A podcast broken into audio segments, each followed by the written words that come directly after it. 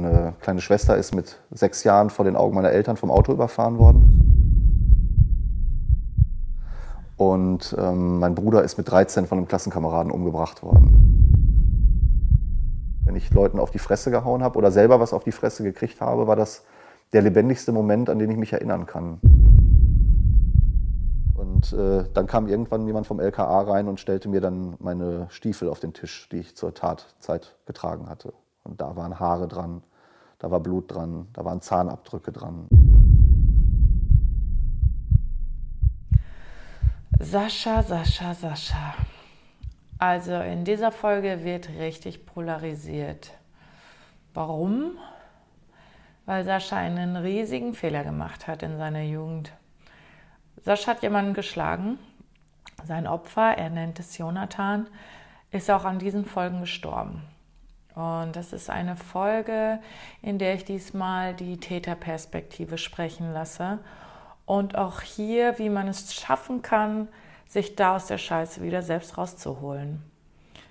Ähm, man kommt nämlich immer im Leben an Kreuzungen, in denen man entscheiden kann oder muss, welchen Weg man einschlägt. Und Sascha ist viel zu häufig in die falsche Richtung gelaufen. Und dann wurde ihm ein neuer Weg aufgezeigt. Ich kenne Sascha halt von früher und für mich äh, war diese Folge besonders spannend, seine Tat von ihm zu hören und dass er mir dabei in die Augen schaut, während er mir erzählt, wie ihn sein Weg halt dahin gebracht hat, wo er dann war zu der Zeit und auch wo er halt heute ist. Und ähm, ja, diese Geschichte hatte er nämlich damals, als ich bei ihm zu Hause war, zum Essen, hat er nicht erzählt. Und äh, ich habe sein Buch damals dann gekauft und gelesen ja, und da wurde es mir halt so knallhart vor den Bug geknallt. Äh, das Buch ist knallhart, das ist ehrlich und brutal. Und ich musste auch echt teilweise abbrechen. Ähm, ja, so wie auch manche Folgen hier in diesem Podcast. Es ist ähm, diesmal für mich auch eine sehr spannende Folge, weil man hier mit einem Täter sympathisiert. Und ähm, das ist Sascha nun mal und das weiß er auch. Ähm, und Sascha an sich einfach auch ein sehr sympathischer Typ ist, zumindest für mich. Ähm, vielleicht aber auch, weil ich Sascha zu einem späteren Zeitpunkt erst kennengelernt habe und nicht zu seiner Arschlochzeit. So, wie es jetzt aber zu der Tat kam und warum Sascha sich schon als Kind umbringen wollte, die die Justiz belächelte, also wie er die Justiz belächelte und warum er in äh, bestimmten Szenen unterwegs war und wie es im Knast wirklich ist, berichtet Sascha. Ich stelle wie immer Fragen. Ähm, ja, ich bitte euch, diese Folge und auch die nächste euch in Ruhe anzuhören und fällt danach bitte erst das Urteil. Wichtig wäre vielleicht noch zu wissen, Sascha hat keine Krätze. Das ist sein Hund Anton im Hintergrund, der sich zwischendurch schon mal kratzt. Ja, und äh, darüber reden Sascha und ich auch gerade über unsere gemeinsame Liebe zu Hunden.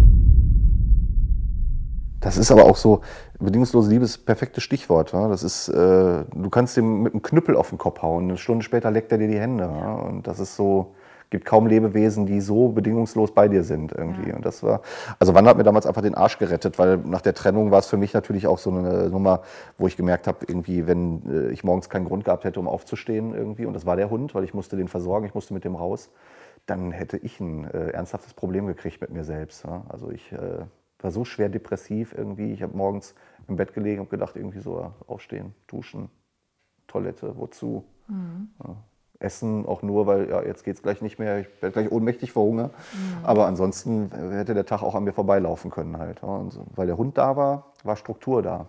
Morgens rausgehen, spazieren gehen, frische Luft, Sonnenschein.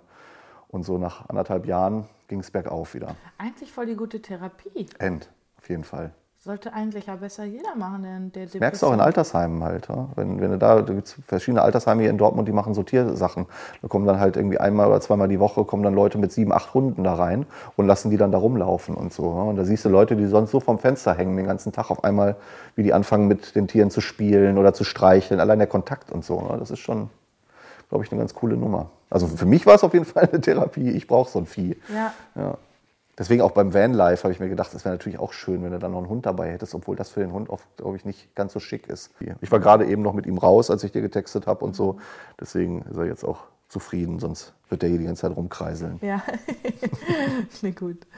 Ähm, ja, ich habe schon, ich habe gestern halt versucht, schon ein paar Fragen vorzubereiten und die du vielleicht, also klar, ich muss natürlich den Leuten jetzt so ein bisschen deine Geschichte oder du wirst sie gleich erzählen. Ich kenne sie ja zum Teil schon. Ich habe dein Buch nämlich damals gelesen mhm. und ähm, man muss natürlich den Leuten, die jetzt neu zuhören, natürlich so ein bisschen die Geschichte auch erzählen und ich hoffe aber natürlich, dass da Fragen bei sind, die du vielleicht noch nicht ganz so oft gehört hast, weil da dachte ich mir, hast ja jetzt auch schon ein paar Mal drüber gesprochen. Ähm, ich hätte ganz gerne, es wäre schön, wenn du mir mal erzählen würdest, wie war deine Kindheit damals? Also warst du ein glückliches Kind? Nein, ich war definitiv kein glückliches Kind. Ich ähm, habe eigentlich so von außen betrachtet eine ganz normale, durchschnittliche, kleinbürgerliche Kindheit gelebt.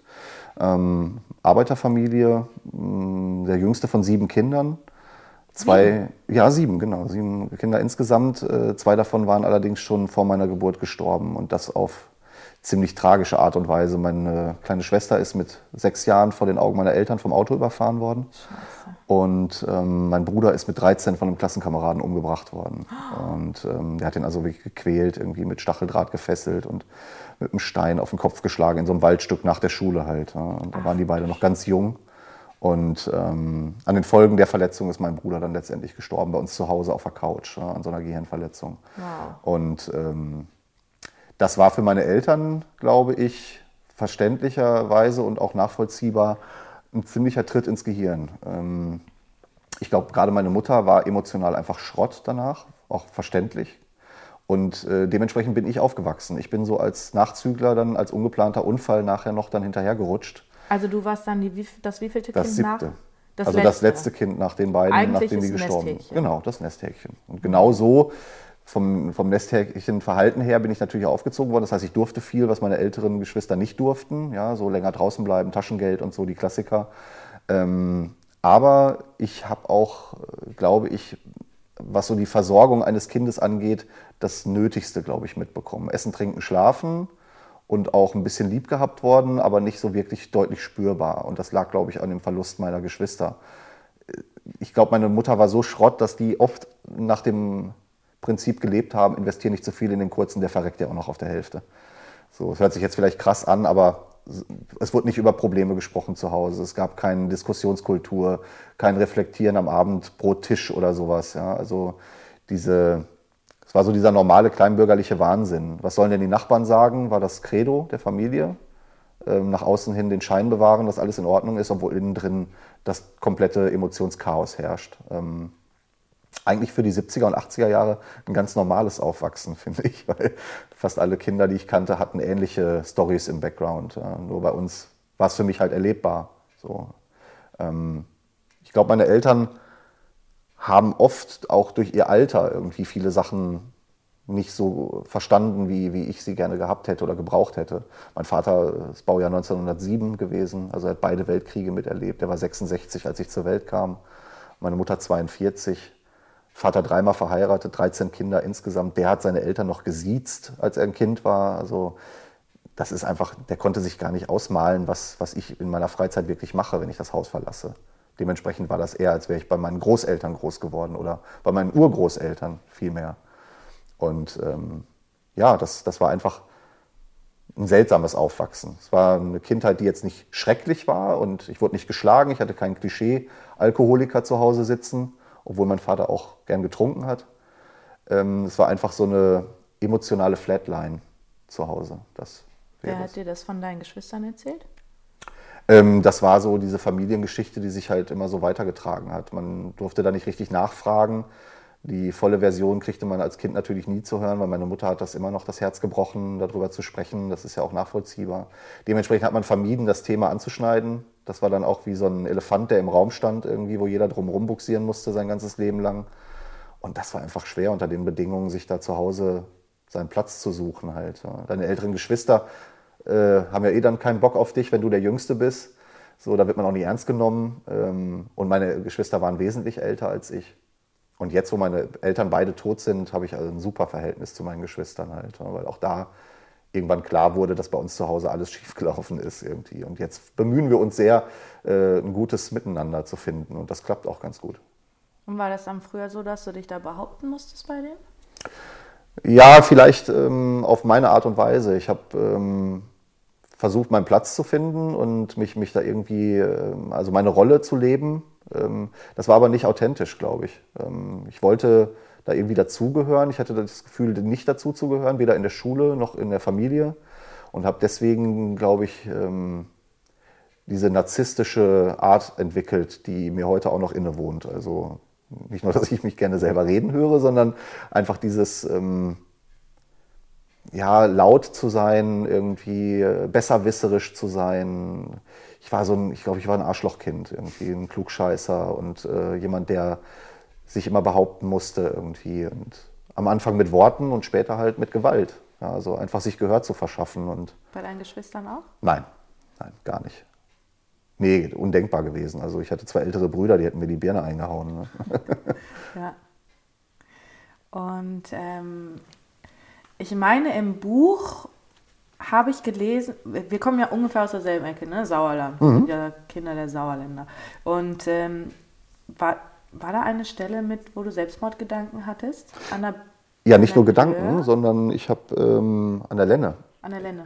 Genau, da habe ich ähm, als 13-Jähriger habe ich versucht, mich aufzuhängen da an einer Autobahn, äh, an einer Eisenbahnbrücke. Und was war, also wie von, du sagst, du hast eine normal, relativ normale Kindheit gehabt, mhm. natürlich ohne die, die fehlte Zuwendung. Und äh, zu dem Punkt zu kommen, mit 13 zu sagen, so ich will nicht mehr leben. Den Gedanken hatte ich schon wesentlich früher. Ich glaube, ich habe schon mit zehn Jahren darüber nachgedacht, mich umzubringen. Aber da war das noch sehr abstrus, der Gedanke, und nicht so richtig geformt. Aber es war für mich immer, und das ist es manchmal sogar heute noch, ähm, eine Möglichkeit, wenn alles schief geht, bleibt dir immer noch äh, der letzte Schritt. So, das, ich habe mich einfach an einem Punkt gefühlt, wo ich vieles einfach nicht mehr ertragen konnte. Das ist auch heute also fast schwermütig, würde ich das nennen. Äh, da war ich, das war ich als Kind schon. Vielleicht depressiv, vielleicht kann man das in, in die Richtung lenken. Ich habe mich immer schon mit dunklen Dingen beschäftigt irgendwie, war unzufrieden, hatte so eine melancholische Grundstimmung auch als Kind irgendwie schon und habe mich mit vielen düsteren Sachen beschäftigt. Ich habe so Bilder ausgeschnitten über, über Gewalt, äh, Kriegsszenarien, Leichen und habe mir damit so eine Art Sammelalbum vollgeklebt halt, wo wirklich Sachen drin waren, die also absolut nicht nachvollziehbar sind eigentlich. Also jeder Psychologe im Kindergarten hätte seine helle Freude an mir gehabt wahrscheinlich. ähm, Wie manches Sticker-Album, du? Genau. Ein Leichenalbum. Ich hatte ein Leichenalbum mit äh, Bildern vom Holocaust, von Atombombenexplosionen, von äh, Amokläufen, von Gewalttaten halt irgendwie. Und das war damals halt noch irgendwie aus dem, ich glaube, aus dem Spiegel ausgeschnitten und aus anderen Zeitungen und so. Und ähm, das waren so, so Klamotten, ich kann das heute auch gar nicht mehr so richtig nachvollziehen, was mich daran fasziniert hat. Aber es war immer dieses, ähm, ich habe mich sehr lebendig gefühlt, wenn ich solche Sachen gesehen habe. Gewalt war immer irgendwas, was mich lebendig hat fühlen lassen. Das musste ich nicht nur ausüben, sondern es reichte schon, wenn ich dabei zugeguckt habe. Horrorfilme, Gewaltszenarien, Bilder, Fotos irgendwie habe ich, vergleiche ich das heute mit Selbstverletzungen. Also Leute, die sich die Arme ritzen, um sich selbst noch zu spüren irgendwie. So war das bei mir mit Gewalt. Wenn ich Leuten auf die Fresse gehauen habe oder selber was auf die Fresse gekriegt habe, war das der lebendigste Moment, an den ich mich erinnern kann. Also ich war mir nie näher als in diesen Situationen, glaube ich. Eher, wenn du auf die Fresse bekommen hast oder eher, wenn du verteilt hast? Am Anfang war es definitiv das Verteilen, was mir mehr gefallen hat weil ich halt eher so eine Opferrolle eingenommen hatte. In der Schule war ich jetzt nicht unbedingt der beliebteste anfänglich und war eher so ein Einzelgänger. Auch, ja, heute wird man das Mobbing-Opfer nennen vielleicht. Damals einfach der Arsch in der Klasse, der gern mal in den Mülleimer gestopft wurde oder so halt. Ja. Aber Schule machte mir halt schon Bauchschmerzen irgendwie damals. Ich wollte da nicht hin, weil ich nicht wusste, wer geht mir jetzt wieder auf den Sack. Und ähm, das kippte, als ich dann angefangen habe, mich in Szenen zu bewegen, wo Gewalt ein adäquates Mittel zum Ausdruck ist irgendwie. Und dann hörte nicht nur Mobbing auf, sondern ähm, ich hatte auch das erste Mal das Gefühl, äh, Hammer zu sein und nicht Amboss. Und das war für mich ein unheimlich schönes Gefühl, weil es natürlich besser Täter als Opfer zu sein, vom eigenen Empfinden her. Die andere Seite kannte ich ausreichend und jetzt war ich am Drücker. Das fühlte sich gut an. Das kippte dann aber. Irgendwann merkte ich, dass Gewalt an sich was ist, was mir sehr viel bringt, ja, um das mal vorsichtig zu sagen. Wann fing das so an mit den Gewaltausbrüchen? Ach, ähm, dass ich selbst Gewalt ausgeübt habe, recht früh mit 13, 12, 13. Einfach Nachbarskinder oder irgendwelche Leute, die mir halt auf den Sack gingen. Ja. Aber die haben dir schon einen Grund gegeben oder war das auch einfach mal einfach? Oft grundlos.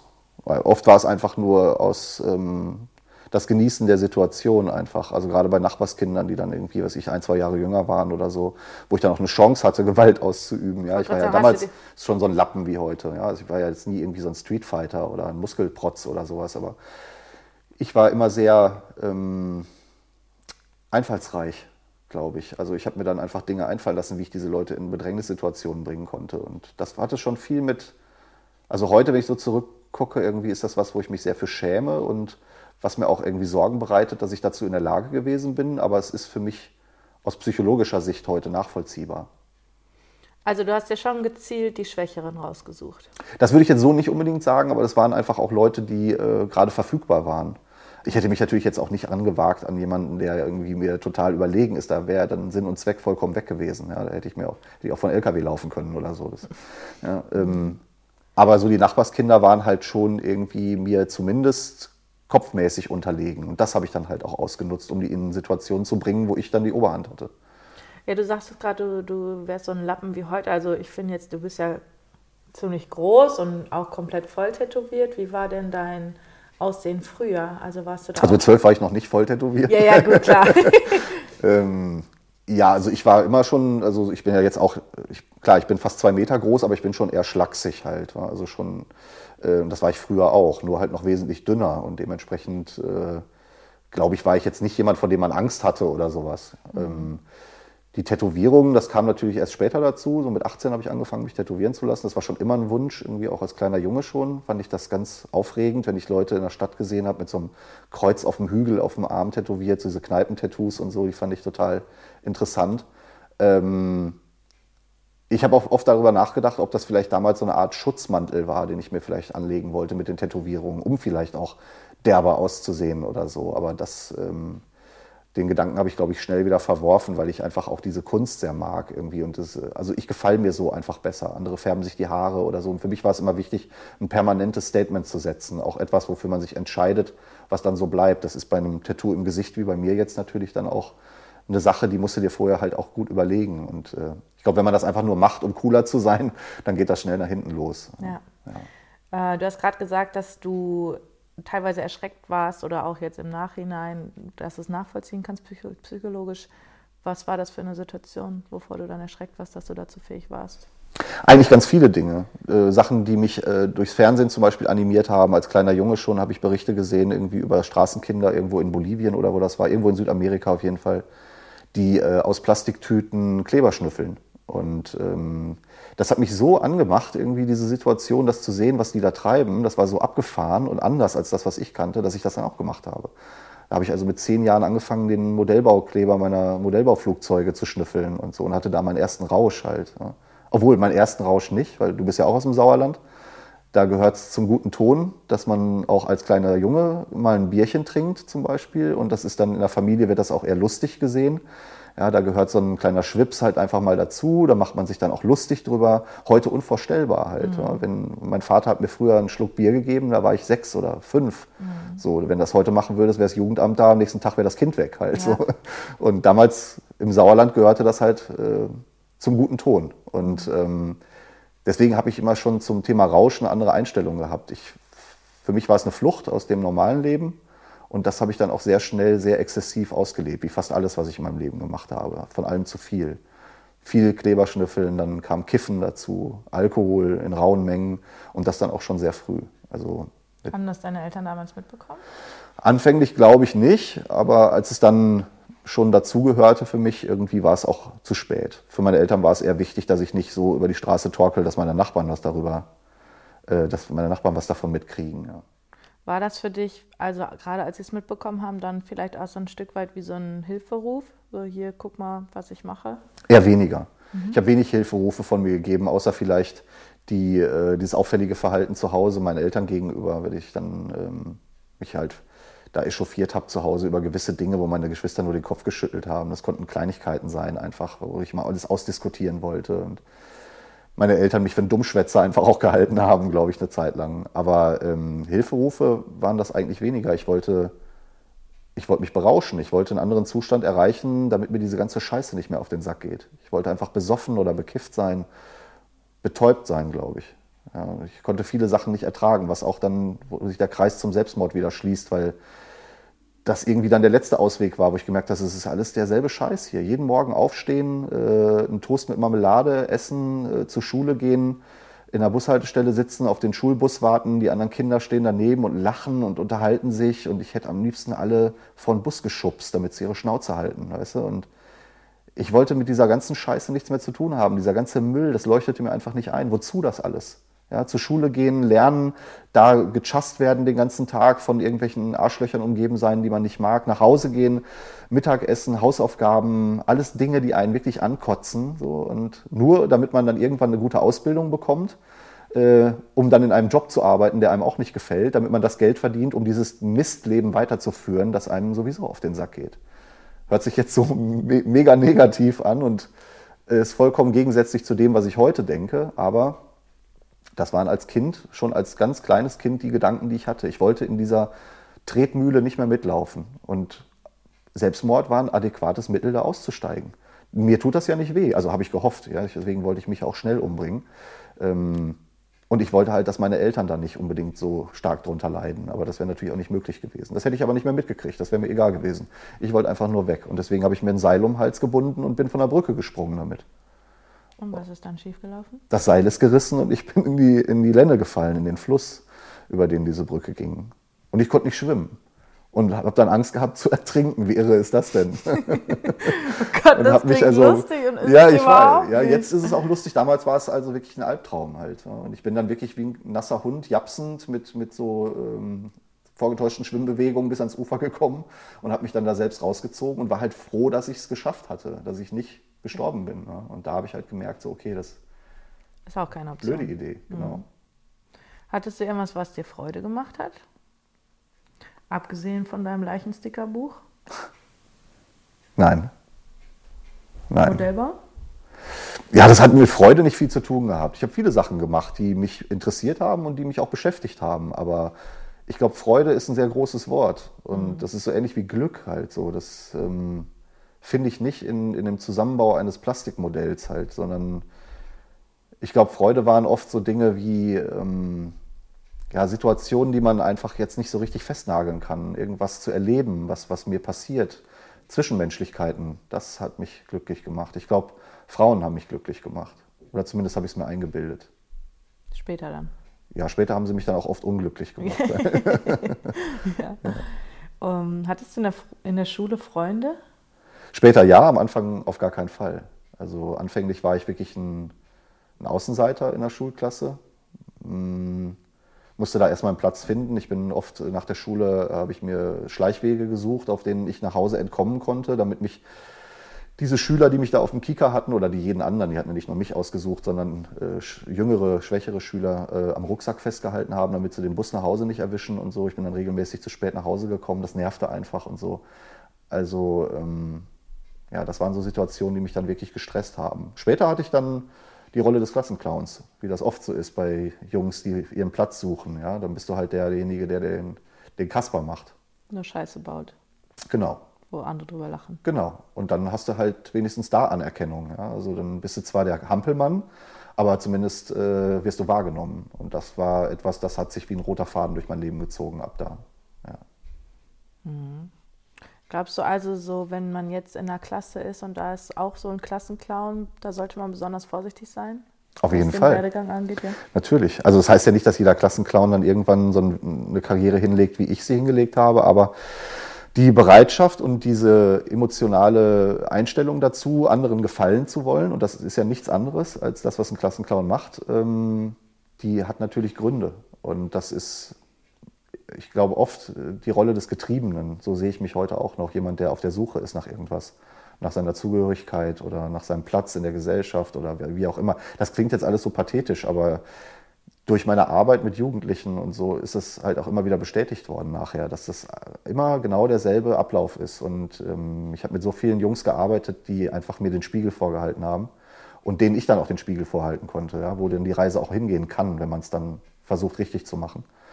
Ähm, ja, das ist schon eine gute Frage, auf jeden Fall. Ist das die Rolle des Clowns, ist, glaube ich, immer jemand, der gefährdet ist. Mhm. Ja.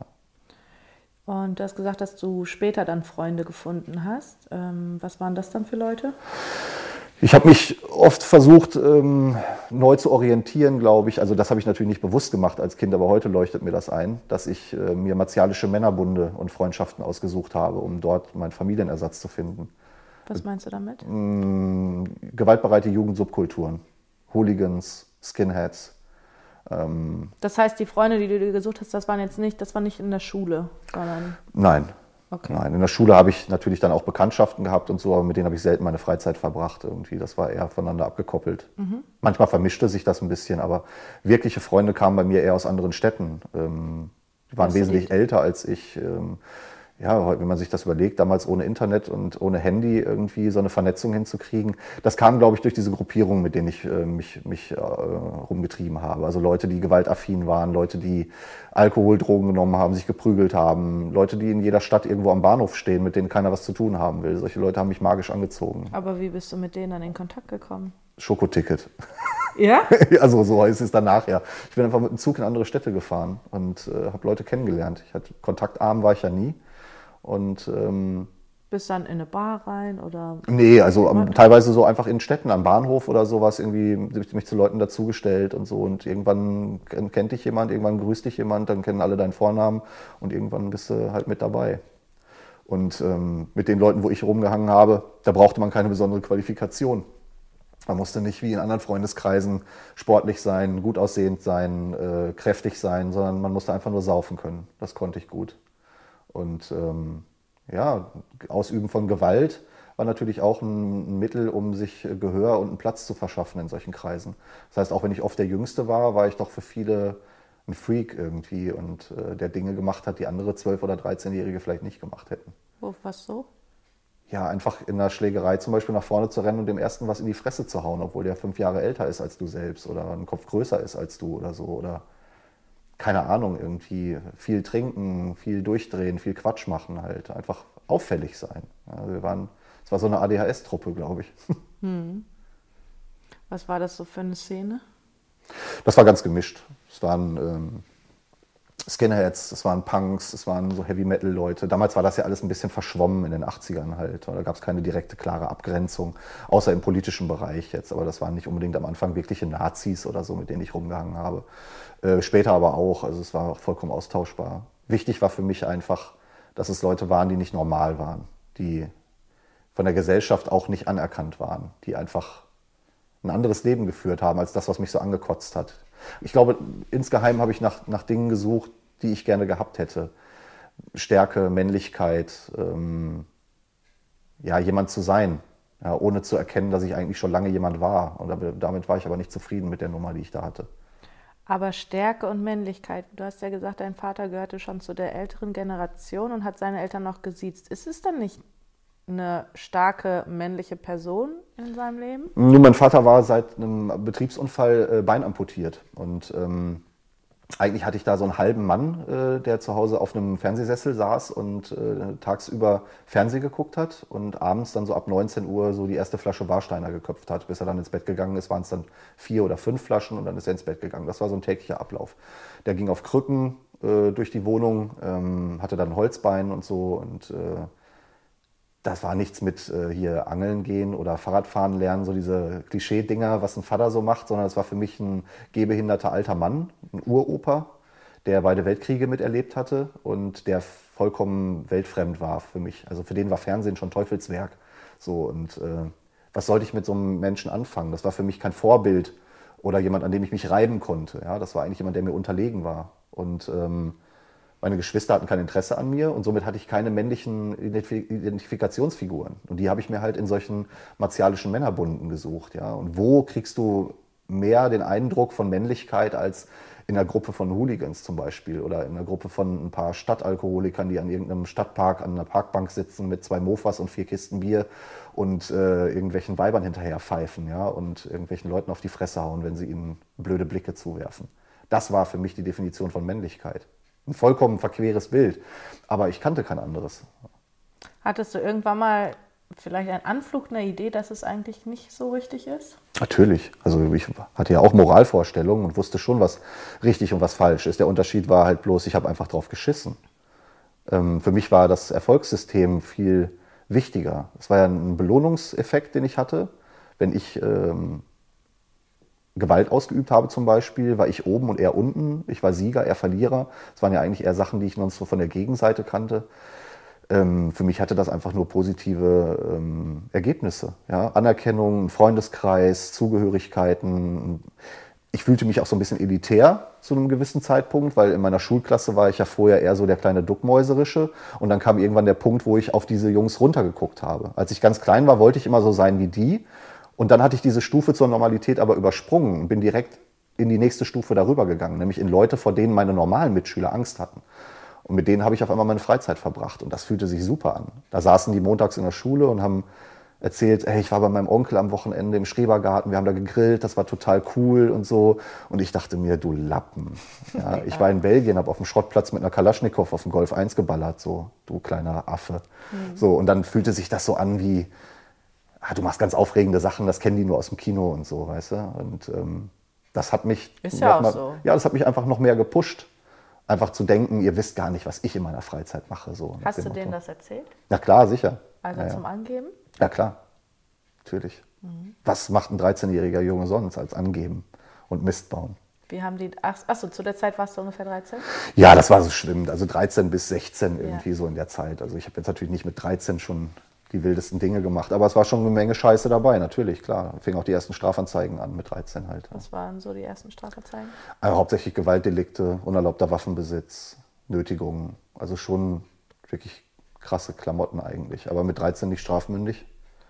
Und also was sind das dann für Gewaltanzeigen? Also das ist ja dann wahrscheinlich keine Ohrfeige gewesen. Nö, wenn du dann irgendwie mit drei, vier Leuten irgendwo vor einem Park sitzt und da gehen zwei Jungs vorbei, die dir dann irgendwie nicht passen oder so und dieser übliche Schwachsinn irgendwie von wegen, was glotzt du so blöd? Und dann ging es halt runter, dann hat man sich halt auf die Fresse gehauen und äh, wenn da jemand richtig was abgekriegt hat, gab es halt eine Anzeige. Das war dann Körperverletzung, gefährliche Körperverletzung, schwere Körperverletzung, was auch immer ähm, wird dann zur Anzeige gebracht und dann wird überprüft, ob das Ganze dann auch so war und ob das so standhält. Und das war halt nie der Fall. Das heißt, ich habe eigentlich immer ein positives Ergebnis daraus gezogen. Ich bin ganz oft angezeigt worden, aber nie verurteilt oder bestraft worden. Und das hat natürlich mit der Zeit bei mir den Eindruck hinterlassen, dass ich mir erstmal alles erlauben kann und auch dieses Gefühl von Unbesiegbarkeit. Also zumindest was das Gesetz angeht. Und bei der Nötigung, was kann ich mir darunter vorstellen? Ähm, auf gewisse Sachen möchte ich gar nicht so detailliert eingehen, ja. wenn ich ganz ehrlich bin. Aber also nur, muss nicht dein Beispiel sein, sondern nur was, was ich weiß gerade gar nicht, zum Beispiel, wenn man mit Nötigung angezeigt wird, ich kann mich auch an den Fall selbst nicht mehr ganz genau erinnern, aber zum Beispiel waren es natürlich auch Sachen, ähm, wenn du jetzt jemanden wirklich angegangen hast, ohne dem körperliche Gewalt äh, zuzufügen, halt, ja, dass du äh, jemanden festgehalten hast zum Beispiel einfach oder okay. ähm, dann schon in Situationen gebracht hast, in die er einfach nicht rein wollte, ohne ihm ja. körperliche Gewalt zuzufügen. Okay, ähm, verstehe. Ist das dann wie so Psychoterror? Kann man das Zum so Beispiel, ja. Ich glaube, heute wird das wahrscheinlich auch so ausgelegt. Dann bin ich mir nicht ganz sicher, wie der Gesetzestext da lautet. Okay.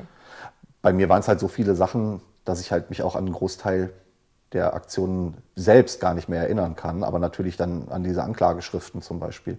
Wir haben dann oft ähm, Zeugen bedroht einfach auch oder Leuten gesagt, pass auf, ey, wenn das jetzt, wenn du das durchziehen willst, dann hast du hier aber ein schweres Leben in der Stadt. Und dann war das auch vielen Leuten einfach zu viel. Dann haben die das zurückgezogen. Und dementsprechend bin ich immer mit einem blauen Auge aus jeder Nummer rausgekommen und gedacht, hab, irgendwann habe ich gedacht, okay, also ja, jetzt kann dir auch keiner mehr was. Selbst die Bullen können nichts gegen dich machen. Ja, war ja auch so. Ganz genau.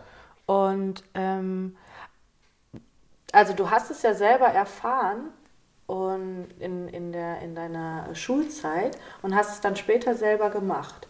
Und wo ist denn da, also Mitleid, kanntest du das zu dem Zeitpunkt? Nein, absolut nicht. Es war mir egal. Ähm, am Anfang habe ich sogar teilweise meine Freude daraus gezogen, wenn es anderen richtig scheiße ging.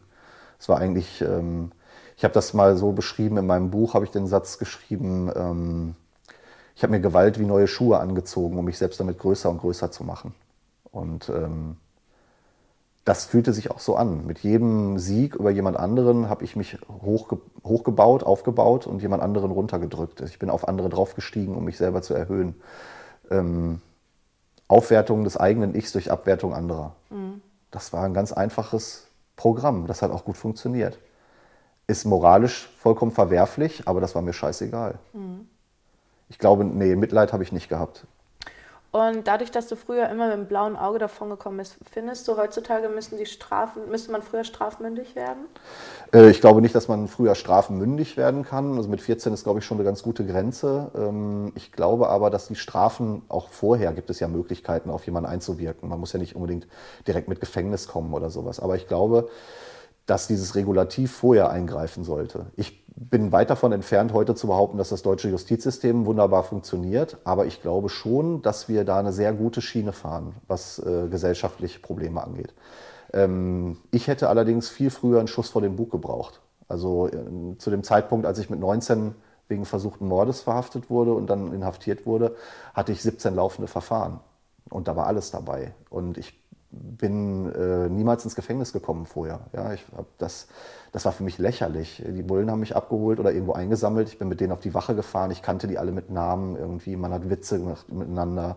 Ähm, das war schon fast wie so alte Bekannte. Und ähm, bin dann in Polizeigewahrsam gekommen und ich wusste genau, okay, jetzt hier mit der kalten Pferdedecke, mit der nassgepissten Pferdedecke von dem Vor Vorinhaftierten liegst du jetzt hier halt irgendwie zwölf Stunden, dann kommt deine Mama und holt dich ab und dann gehst du wieder nach Hause und nächsten Samstag bist du wieder hier.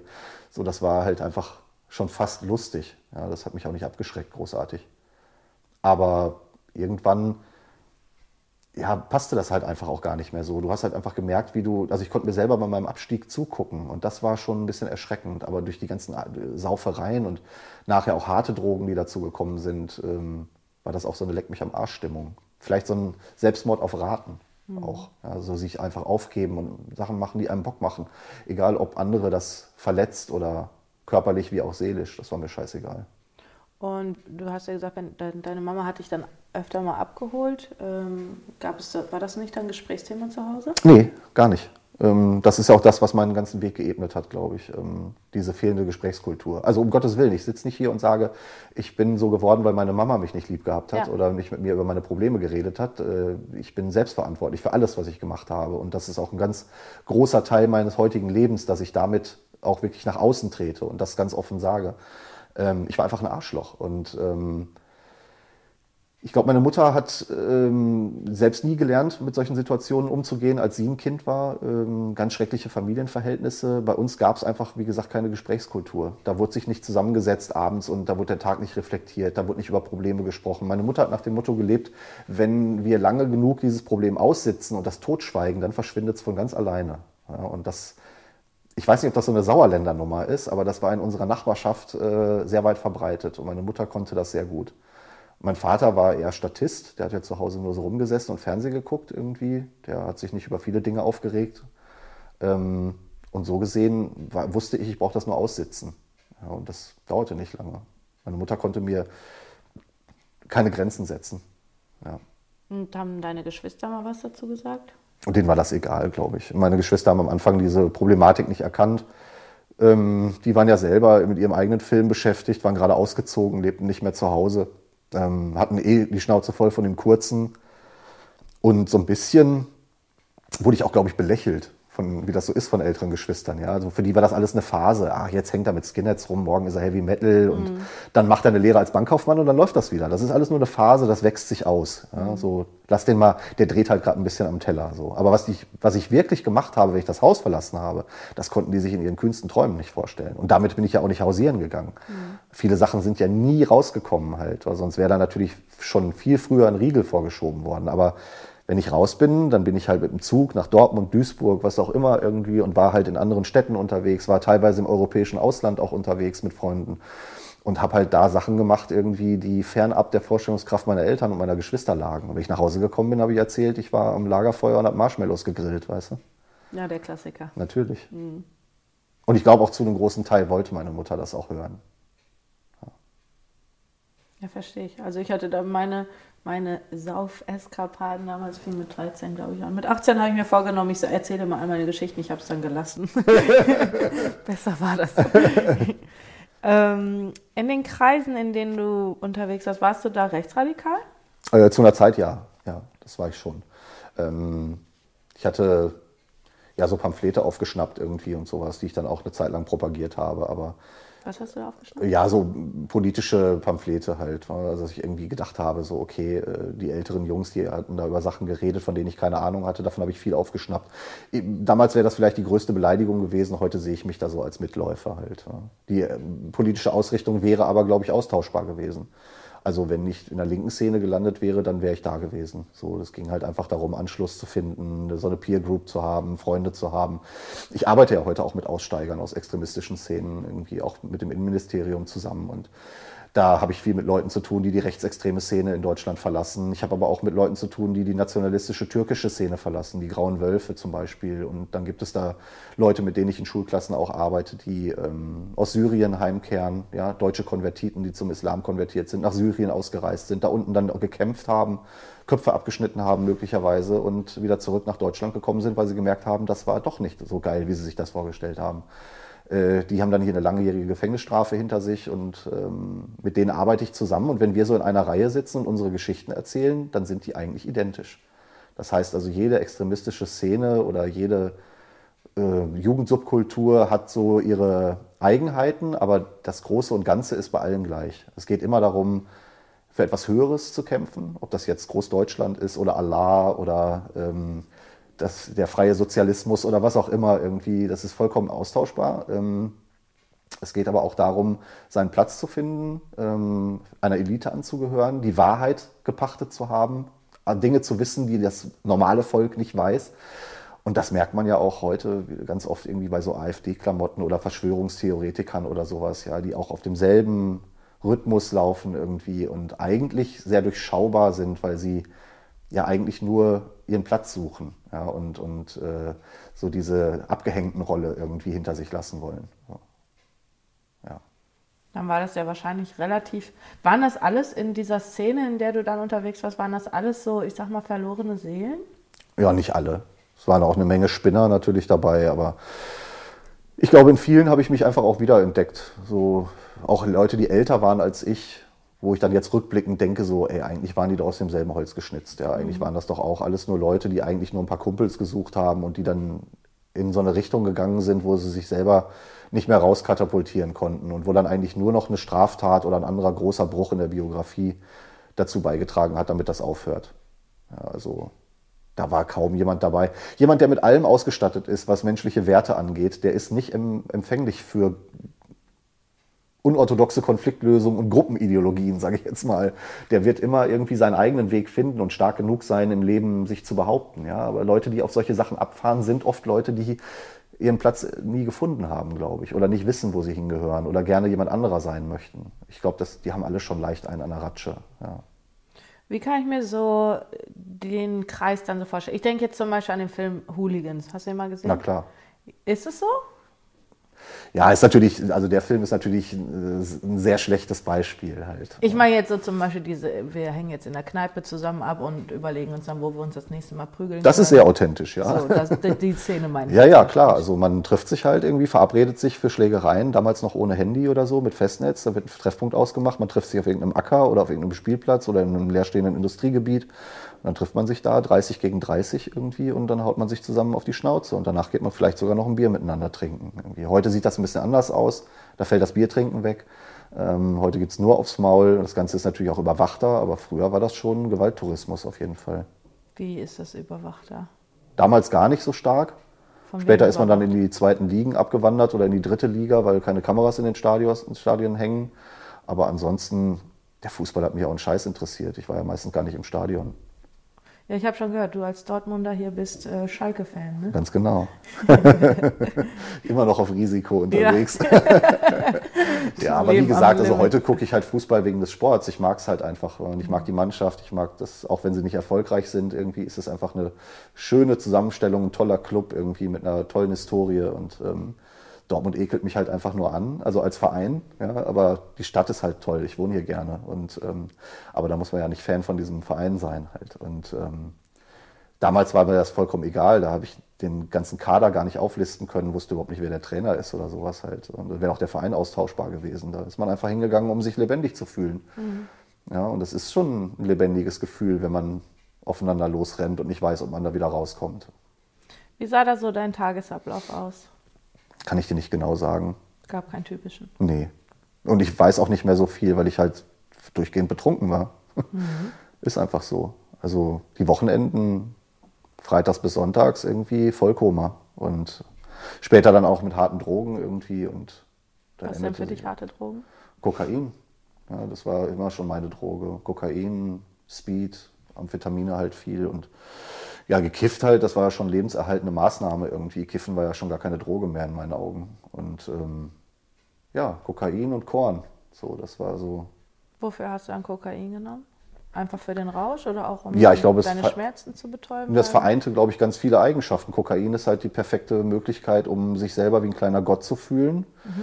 und äh, dabei Emotionen äh, so weit wie möglich runterzuschrauben halt. Also wenn du alle, ich glaube, David Bowie hat dieses Zitat mal gebracht, wenn du alle deine Freunde verlieren willst, dein komplettes Geld ausgeben möchtest und dazu noch deine Gesundheit ruinieren möchtest, ist Kokain der beste und schnellste Weg. Mhm. Und äh, genau so habe ich mich damals auch gefühlt. Vielleicht nicht unbedingt mit den Freunden, aber ähm, du spürst halt nicht mehr so viel in jeglicher Hinsicht und äh, du hältst dich halt für den Geilsten. Ja. Wie konntest du denn diesen Lifestyle finanzieren? Ja, wenn du sowieso schon gerade jemand auf die Fresse gehauen hast, dann konntest du ihm auch noch das Portemonnaie noch abnehmen. Ne? Also, und auch so war Geld irgendwie nie ein Problem zu der Zeit. Irgendwie immer durch kriminelle Machenschaften hattest du eigentlich immer Kohle halt. Ich habe natürlich auch früh schon gearbeitet. Ich war mit 16 meine Lehre angefangen. Da hat man viel Geld verdient damals in dieser Metalllehre.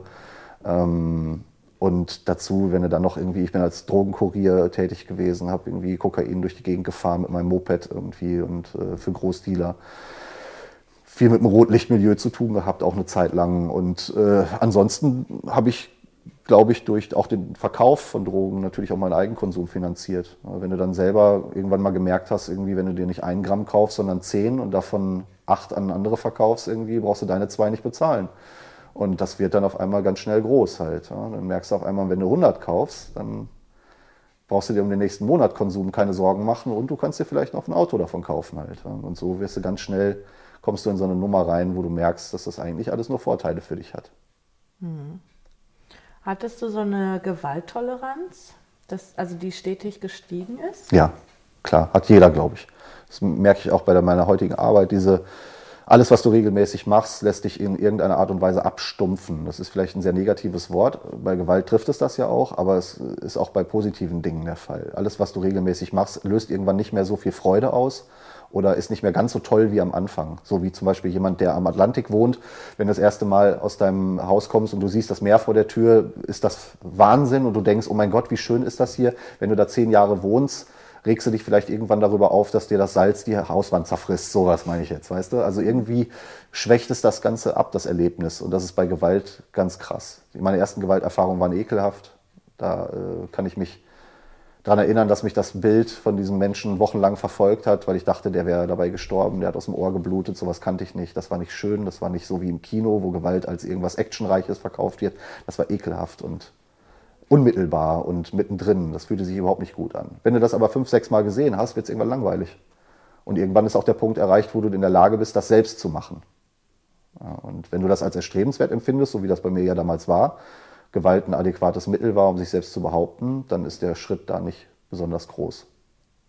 Und irgendwann war es Daily Business. Ich habe irgendwann aufgehört zu diskutieren. Irgendwann gab es für mich, entweder bist du mit mir oder gegen mich, schwarz oder weiß. Mhm. Und dann war die Tat, die Gewaltbereitschaft so groß, dass es zu einem fast Totschlag kam an dem Tag? Ja. Ähm, weißt du noch was von dem Tag? Ja, sehr viel natürlich. Ähm, ich habe äh, mit einem Mittäter zusammen, ähm, mit einem guten Freund von mir, sind wir damals äh, unterwegs gewesen und haben meine Einberufung zur Bundeswehr gefeiert. Ich habe mich, äh, nachdem ich meine Lehre abgeschlossen hatte, bin ich nicht übernommen worden, weil ich meinen Berufsschullehrer angegriffen hatte, bin ich äh, dann arbeitslos gewesen.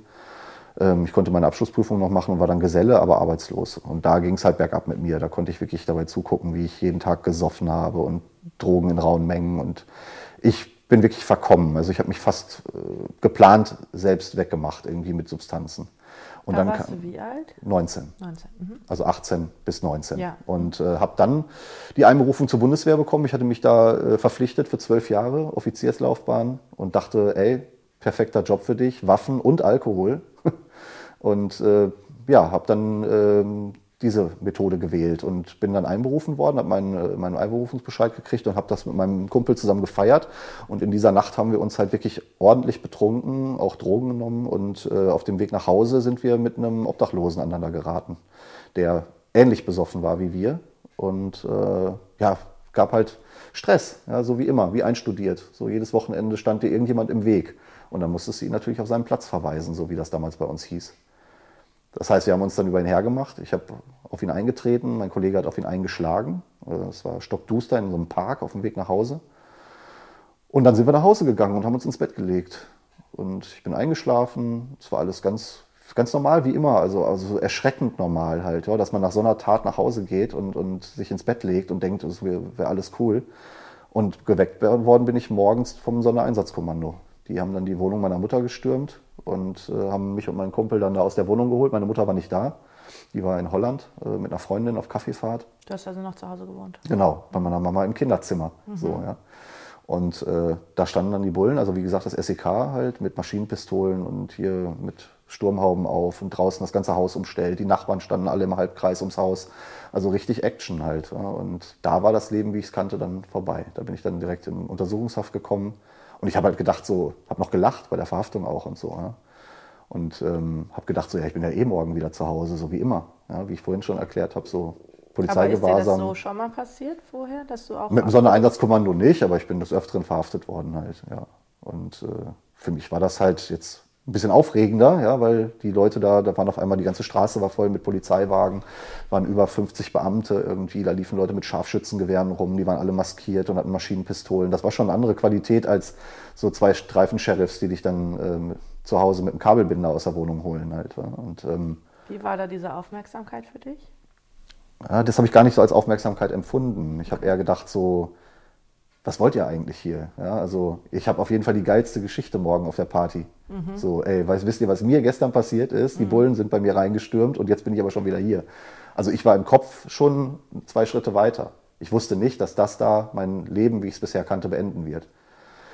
Ich wusste auch nicht, dass wir ähm, diesem Obdachlosen, ich möchte jetzt nicht mal sagen, diesem Obdachlosen, das hört sich so abwertend an. Ich habe ihn in dem Buch Jonathan genannt, was okay. nicht sein richtiger Name ist. Okay. Und ich wollte nicht, äh, ich wusste an diesem Tag noch nicht, dass ich Jonathan so schwer verletzt hatte, dass er wahrscheinlich an den Folgen sterben könnte. Und ähm, habe mich ganz, ganz cool gefühlt und wie jemand, der wie immer halt im Vorteil ist. So. Und bin dann auf der Polizeiwache gewesen und da dämmerte es so langsam, weil ich irgendwie merkte, so, ey, SEK war da, ich sitze jetzt hier schon seit sechs Stunden im Verhörraum, hier labern vier Leute auf dich ein, das LKA ist da, irgendwas ist hier anders, das kenne ich nicht. Wie kann ich mir das vorstellen? Also sitzt man dann in einem Raum und äh, man kriegt, keine Ahnung, seinen Kaffee und es kommt irgendwer, der immer wieder sagt, jetzt geben wir es endlich zu. Und, Ganz also, genau. Ja, im Endeffekt fast wie im Fernsehen, vielleicht nicht ja ganz so pathetisch manchmal. Irgendwie wird keine Lampe ins Gesicht gehalten oder sowas. Es ist ein ganz normaler Büroraum mit einem Verhörtisch oder mit einem Schreibtisch irgendwie. In dem Fall jetzt nicht so ein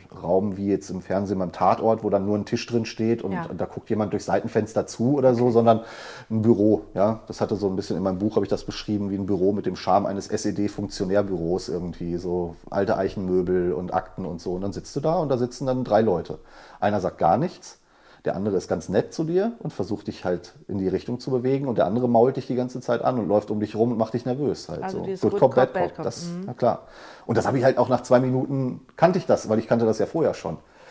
Und dann habe ich mich noch über die lustig gemacht und so und habe da irgendwie rumgeflaxt, weil ich der Meinung war, ich gehe ja gleich nach Hause halt. Ja? Und äh, dann kam irgendwann jemand vom LKA rein und stellte mir dann meine Stiefel auf den Tisch, die ich zur Tatzeit getragen hatte. Und da waren Haare dran da war Blut dran, da waren Zahnabdrücke dran. Und das war, das war was, das kann ich gar nicht mehr so richtig beschreiben. Das hat mich richtig umgehauen. Also da habe ich da gesessen und habe gedacht, fuck, was hast du gemacht irgendwie? Das war, ich glaube, ich bin einen Schritt zu weit gegangen. So, das war, in dem Moment war das richtig klar auf einmal so. Verdammt, aus der Nummer komme ich nicht mehr raus. Was habe ich dem Mann angetan? Ja.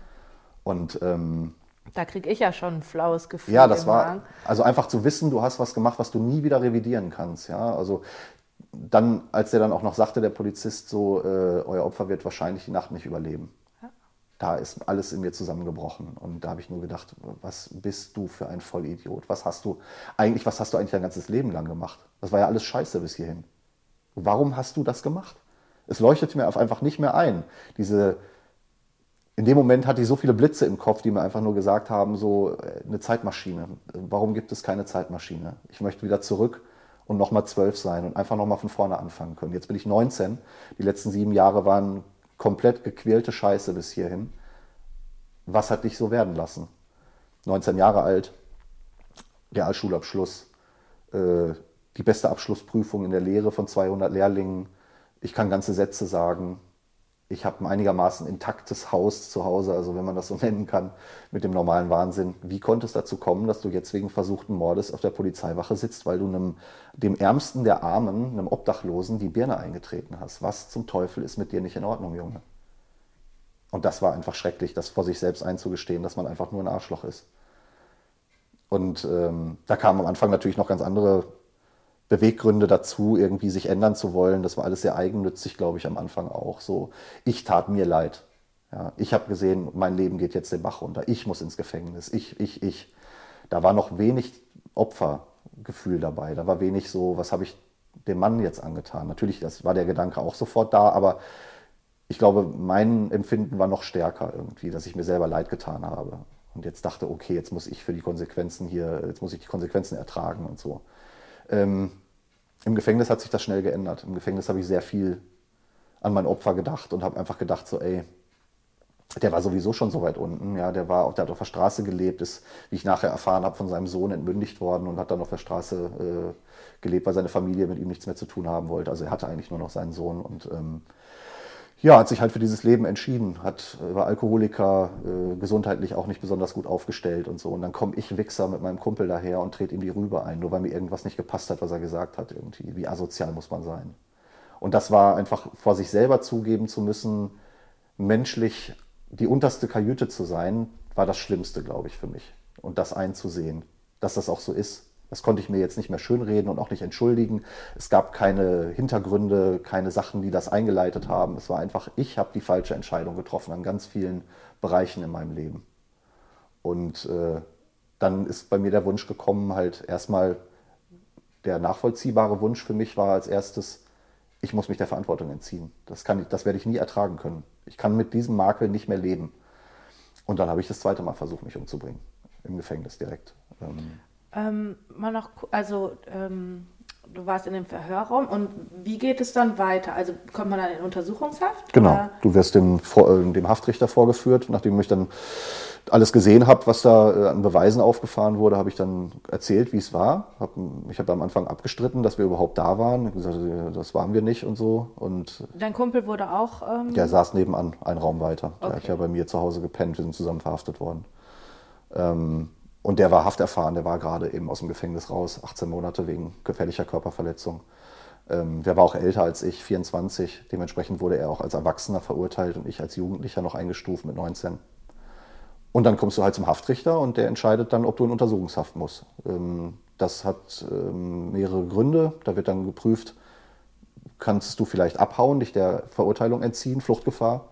Das ist ein Grund für Untersuchungshaft. Oder aber die Schwere der Tat natürlich. Und das war bei uns gleich alles in einem. Also die Anklage lautete auf versuchten Mord aus niedrigen Beweggründen mit Arglist und Heimtücke auf einen arg- und wehrlosen Menschen. Das ist also die höchste Stufe vor Mord. Und warum heißt es nicht Totschlag? Totschlag wäre, ähm, wenn er halt, also erstmal hätte er dann natürlich auch sterben müssen und versuchter so. Totschlag wäre dann, wäre das halt in dem Sinne gewesen, wenn es durch verschiedene Umstände zu dieser Verletzung gekommen wäre. Aber wir haben sie ihm absichtlich zugefügt unter dem, äh, unter der Prämisse, ihm Schmerzen zuzufügen. Das war also nicht im Affekt oder so. Ja? Ich habe ihn nicht mit dem Auto angefahren oder er ist zufällig nach einem Schlag von mir so gestürzt, dass er sich tödlich verletzt hätte, sondern ich habe so lange auf ihn eingetreten, bis ihm das Licht beinahe ausgegangen wäre. Das ist kein Totschlag, das ist versuchter Mord. Okay. Aber also, Den Tod des Opfers billigend in Kauf nehmen, nennt sich das. Das ist der Passus im Gesetzbuch. Okay. Und den haben wir voll und ganz erfüllt natürlich. Ja. Und dann warst du beim Haftrichter und dann. Dann entscheidet der, ob du nach Hause darfst bis zur Gerichtsverhandlung, die dann irgendwann sein kann, im halben Jahr oder in einem Jahr, äh, wenn alle Zeugen verhört worden sind und alle Beweise gesammelt wurden, oder aber, dass du so lange ins Gefängnis musst. Und das ist dann Untersuchungshaft. Und das wurde bei mir dann sofort angeordnet. Aufgrund des öffentlichen Drucks natürlich auch. Das war ja in jeder Zeitung, das Fernsehen war da und so. Und dann haben die mich halt in den Knast gesteckt. Das erste Mal in meinem Leben, dass ich dann eine JVA von innen gesehen habe, nicht im Besucherraum. Ich war vorher schon viel, habe Freunde besucht im Gefängnis und so und kannte das so ein bisschen, hatte auch immer so eine romantisch verklärte Vorstellung davon. So Knast muss man einfach mal gemacht haben, so nach dem Motto. So schlimm ist das nicht. Aber da habe ich dann ganz schnell gemerkt, dass ich dann nicht mehr der harte Typ bin, der ich draußen gerne gewesen wäre. Und wie ist das dann? Also, du wirst ja wahrscheinlich nicht mehr zu Hause gewesen sein direkt. Du bist in deinen Klamotten, in denen du halt morgens rausgeholt wurdest. Kommst du so. Genau, Trainingshose, T-Shirt, Schuhe. Handschellen auf dem Rücken, also Kabelbinder auf dem Rücken, raus ins Polizeiauto und genauso weiter zum Haftrichter und dann in Untersuchungshaft. Und von wie vielen Tagen sprechen wir da? Also, ähm, oder Stunden oder wie? Ein ganzer Tag. Ein Tag, ach so, das geht ja also relativ fix. Das geht schnell. Genau. Und dann kommt man ins Gefängnis. Richtig.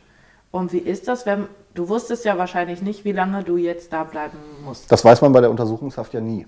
Man weiß nur, man muss so lange bleiben, bis die Gerichtsverhandlung kommt und dann entscheidet sich, wie lange man überhaupt noch bleiben muss oder ob man dann vielleicht nach Hause gehen darf. Wie lange kann sowas variieren? Ähm, Untersuchungshaft dauert in Deutschland eigentlich sechs Monate. Das ist das Maximum an Untersuchungshaft. Dann sollte der Gerichtsprozess stattfinden ähm, oder du darfst nach Hause gehen, so lange, bis der Ja. Gerichtsprozess stattfindet. Es sei denn, es gibt ganz fiese Umstände, wo der Haftrichter einen zweiten Haftbefehl ausstellen kann. Das heißt also, wenn die Gefahr besteht, dass sich derjenige der Verurteilung entzieht, wenn er jetzt entlassen wird, dann kann unter verschiedenen Umständen, das muss aber dann gesetzlich äh, alles genau abgeregelt werden, ein zweiter Haftbefehl ausgestellt werden und dann kann die Untersuchungshaft alle sechs Monate immer wieder verlängert werden. Das heißt, im Endeffekt, also es gibt Leute, die sitzen in Deutschland seit zwei Jahren in Untersuchungshaft bei ganz großen Straftaten, die sehr komplex sind, Wirtschaftskriminalität zum Beispiel, da kann sowas sehr oft vorkommen. Bei Gewaltdelikten ist das meist nicht so. Bei mir war es aber so.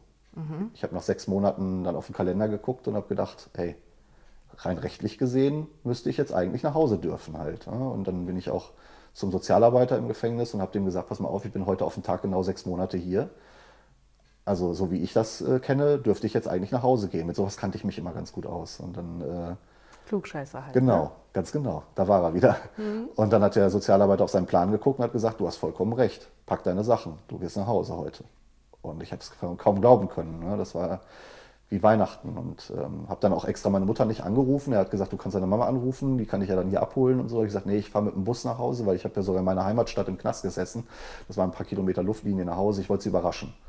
Und ähm, das war auch ganz gut so, dass ich nicht Bescheid gesagt habe, weil ich bin dann auf meine Zelle, habe meine Sachen zusammengepackt und bin dann zur Kammer. Das ist, da musst du dann deine Sachen, deine Knastsachen abgeben an der Kammer und kriegst deine Privatsachen wieder zurück. War schon angezogen und stand vor dem Hauptausgang. Ich konnte die Bushaltestelle gegenüber schon sehen und dann kam aus der Poststelle ein Beamter angerannt mit einem Eilbrief mit dem zweiten Haftbefehl und konnte Boah. von da aus mich wieder umziehen und in meine Zelle zurück und alles wieder einrichten. Das war wahrscheinlich eine Achterbahnfahrt der Gefühle. ne? Ja, das war, das war schrecklich. Da habe ich, glaube ich, auch eine ganze Woche nicht mehr geredet. Das kann, man, kann ich gar nicht beschreiben, was da für ein Zustand in mir war. Da habe ich äh, sämtliche Lebensenergie verloren in dem Moment. Die ist wiedergekommen, aber ich äh, habe die erste Woche nicht gedacht, wofür. So, das äh, schrecklich war das. Ähm, wie kann ich, wie konnte ich, kann ich mir deine Zelle vorstellen, in der du in, zu dem Zeitpunkt warst? Etwa acht bis zehn Quadratmeter, rechteckig. Ähm, Wie viel ist denn das hier? Von der Größe her ist das vielleicht so ungefähr das Doppelte von dem grünen Teppich da vorne. So. Okay. Ja, also nicht besonders groß. So ein Wohnklo.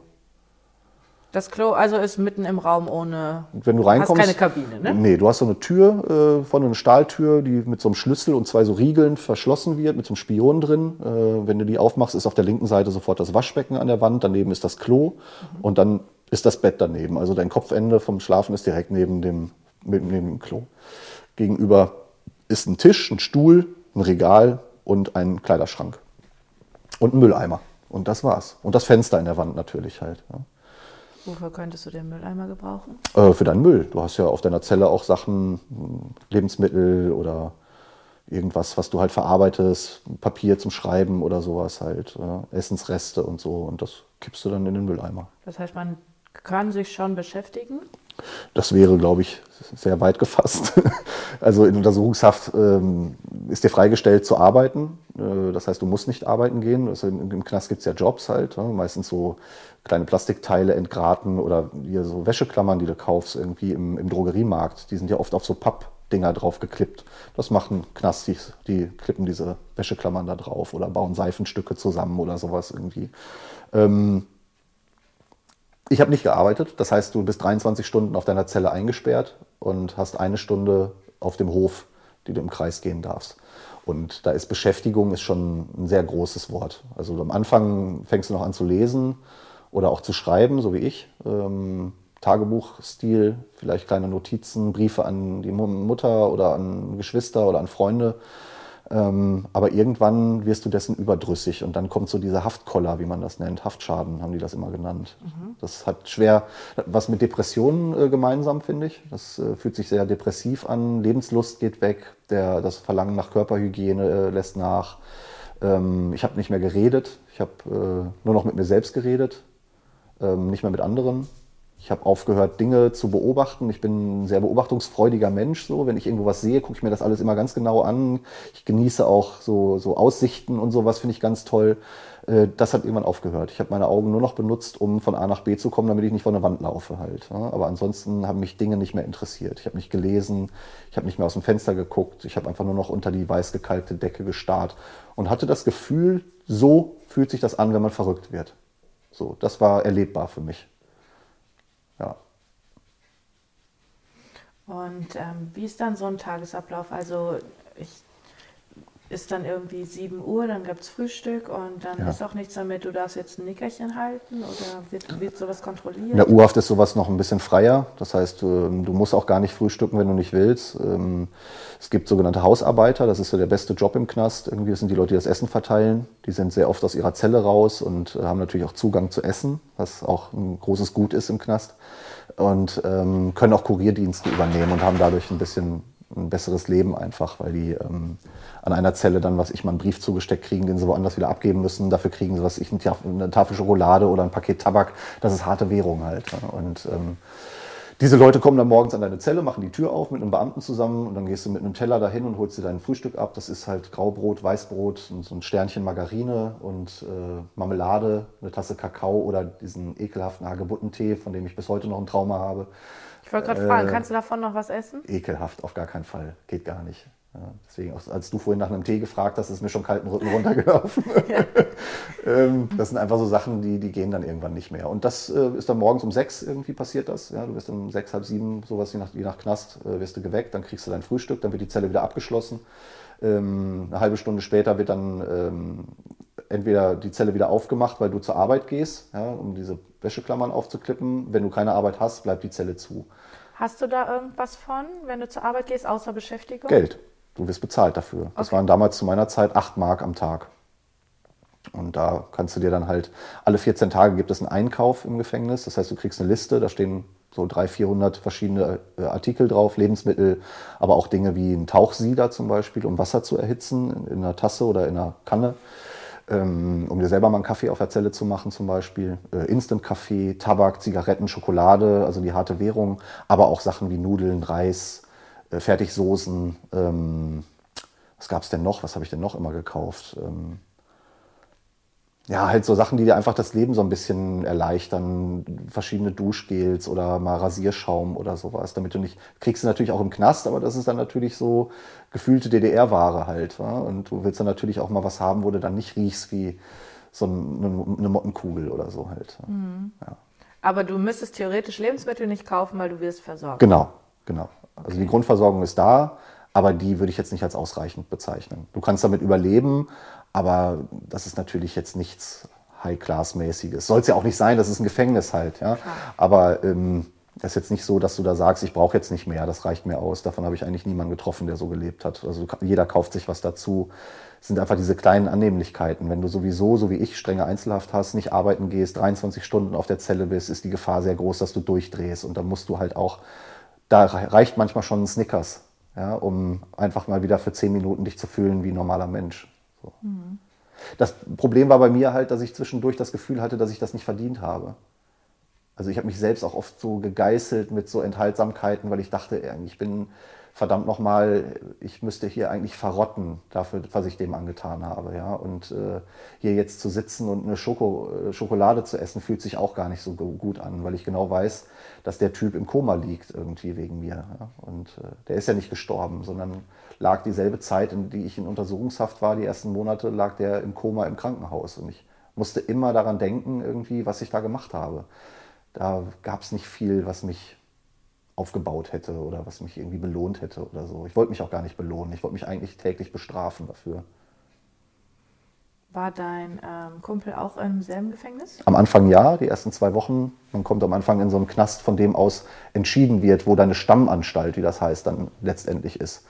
Das heißt, du, ähm, ich bin dann erst in JVA Hagen gewesen. Da war ich auf einer unteren Station und mein Mittäter auf einer oberen Station. Wir haben uns dann manchmal am Fenster zuwinken können oder so, halt mit einem Spiegel. Man hält halt einen Spiegel aus, dem, aus den Gitterstäben raus und dann, wenn man den dreht, dann guckt man halt so die Knastwand entlang und dann sieht man die ganzen Fenster, wo überall ein Spiegel rausguckt halt. Und dann kann man sich so unterhalten.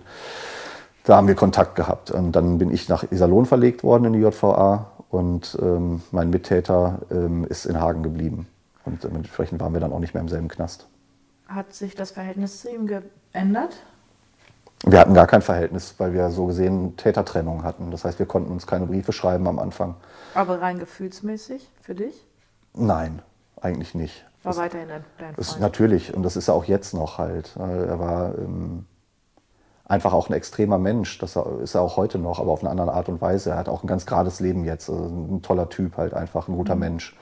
Ähm, aber er hat damals halt auch aufgrund seines Aufwachsens auch eine ganz schwierige Kindheit gehabt und so. Ähm, war das irgendwie, ja, das ist jetzt auch keine Entschuldigung oder so, aber ich konnte schon verstehen, wie er zu dem werden konnte, der er damals war und der ich damals war. Und ähm, nee, ich habe einfach ganz, ganz große freundschaftliche Empfindungen für ihn immer gehabt. Er war schon fast eine Art Mentor für mich, also in jeglicher Hinsicht leider Gottes halt auch. Ne? Mhm. Und ähm, warum wurde dann, warum konntest du noch nicht raus nach den sechs Monaten? Was ist da passiert, dass ähm, die Verhandlungen dauerten, also die äh, Verhandlungen waren noch so weit weg, weil man noch nicht alle Beweise zusammengetragen hatte. Und ähm, da sich das Ganze dann sehr verzögert hat, musste man halt zusehen, dass man so lange noch alle Beteiligten in der Nähe behält. Und die hatten einfach Schiss, dass ich aufgrund meines Aufwachsens und meiner Kontakte zu gewissen Milieus halt auch in der Lage bin, einfach abzuhauen und ja. die mich dann nicht wiederfinden und ich zum Gerichtsprozess gar nicht auftauchen würde und mich der Verhaftung und der Verurteilung entziehe. Und da ich eine Jugendstrafe von zehn Jahren zu erwarten hatte, also die höchste Strafe, die es für Jugendliche gibt, ähm, war zu erwarten, dass ich natürlich versuche, dem zu entkommen. Ja, weil wer will zehn Jahre ins Gefängnis und dann als 19-Jähriger. Und deswegen war für die vollkommen klar, sollten wir den jetzt rauslassen, wird der verschwinden. Ja, und das wäre auch, glaube ich, so gewesen. Ähm, was ist denn das für ein Gefühl, wenn du weißt, du könntest für zehn Jahre weggesperrt werden? Ich hätte das nicht gemacht. Also ich, wenn, dann, wenn ich verurteilt worden wäre für zehn Jahre, dann hätte ich mir definitiv ein Ende bereitet, egal wie. Du hast ja gerade schon gesagt, du hast es da nochmal versucht. War das in der Untersuchungshaft? Ja, das war nach drei oder vier Wochen, ich weiß es gar nicht mehr genau. Also da sind viele zeitliche Dinge komplett verschoben in meinem Kopf irgendwie in der mhm. Wahrnehmung. Ähm, ich habe irgendwann so einen Turn gekriegt, wo ich gemerkt habe, das geht hier alles nicht mehr. Ich habe mich so geschämt für das. Äh, ich hatte so eine Angst vor der Verurteilung auch. Nicht nur vor der Gefängnisstrafe, sondern diesen Menschen ins Gesicht gucken zu müssen, die alle sehen, was ich für ein Schwein bin. Und auch meine Familie, meiner Mutter hat das das Herz gebrochen. Und ähm, dafür verantwortlich zu sein, überhaupt Verantwortung zu übernehmen, das war der schlimmste Gedanke überhaupt. Da habe ich gedacht, jetzt machst du es ganz feige und verpiss dich einfach. Und du wirst sowieso niemandem fehlen. Ja, eigentlich können alle froh sein, wenn du weg bist. Weil wer braucht dich noch? Nach dem, was du gemacht hast, bist du einfach nutzlos. Und ähm, ja, dann habe ich versucht, mich in der Gefängniszelle aufzuhängen, an meinem Gürtel. Das hat sich aber schwierig. Warum eigentlich immer dieser, diese Art des Todes? Also war ja schon früher so, wieder mit ja. dem Erhängen? Ich glaube, das hat auch was mit Erleben zu tun, mit Leiden und. Okay. Weiß ich nicht. Also erstmal äh, auch die Möglichkeit, irgendwie sich anders umzubringen, ist natürlich auch sehr schwer. Draußen äh, war das einfach, äh, als 13-Jähriger, wo ich mit dem Seil um den Hals von der Brücke gesprungen bin, schien mir das wie ein schneller Tod. Ja, das sollte mir das Genick brechen. Ich wollte mich ja nicht aufhängen oder strangulieren, sondern das wäre innerhalb von einer Sekunde vorbei gewesen, wenn das Seil nicht gerissen wäre. Ähm, Im Knast Hattest du das eigentlich damals jemandem erzählt? Nein. Okay. Niemandem. Ich bin nach Hause gegangen mit nassen Klamotten und habe erzählt, ich bin in den Fluss gefallen. Aber gab es nicht irgendwelche Anzeichen am Hals? Stimmt, genau. Ich bin, äh, genau, ich habe meiner Mutter erzählt, ich wäre mit einer Seifen, wir hatten damals so Seifenkisten und Schlitten an so einer Wiese. Ich bin äh, unter einem Zaun durch und bin gegen diesen Zaun, genau. Clever. Stimmt, äh, jetzt wo du es sagst. Äh, ja. ja. Okay. Und im Gefängnis, wie war was? Im Gefängnis ist es einfach, äh, scheitert es an den, an den Möglichkeiten, dich umzubringen. Du hast halt Rasier In deiner Zelle? Genau. Du hast halt Rasierklingen, ja, du hast Einwegrasierer, diese Plastikeinwegrasierer. Da kannst du dir natürlich die Rasierklingen raustrennen und dir die Arme aufschneiden, mhm. was jetzt auch nicht unbedingt die beste Art des Selbstmords ist irgendwie. Und äh, erwürgen oder, oder strangulieren schien mir irgendwie einleuchtender. Und äh, ich habe mir meinen Gürtel um den Hals gelegt und habe den an der Heizung festgebunden. Du hast eine Heizung so in Brusthöhe an der Wand und habe mich dann aufs Klo gesetzt neben der Heizung und habe das halt so berechnet, dass wenn ich jetzt mich vom Klo rutsche und runterfalle, dass mein, kurz bevor mein Arsch den Boden berührt, wäre dieser Gürtel zu Ende gewesen halt. Und habe mir dann die Hände so in die Hosentaschen gesteckt, damit ich mich auch nicht abstützen kann. Und ähm, ja, bin dann vom Klo runter seitlich und äh, habe dann da gebaumelt. Habe selber auch noch auf meine Füße geguckt dabei und habe gesehen, wie ich, wie meine Füße anfangen zu zappeln und ich mir da diese Knasthausschuhe abgestrampelt habe. Und dann ist mir einfach schwarz vor Augen geworden und dann war ich weg. Und als ich wieder wach geworden bin, lag ich auf dem Boden, habe den halben Gürtel irgendwie, also habe den Gürtel noch um den Hals gehabt, aber oben an der Heizung war er nicht mehr dran. Ich weiß nicht, ob ich ihn selbst abgemacht oder ob der sich gelöst hat, das weiß ich nicht.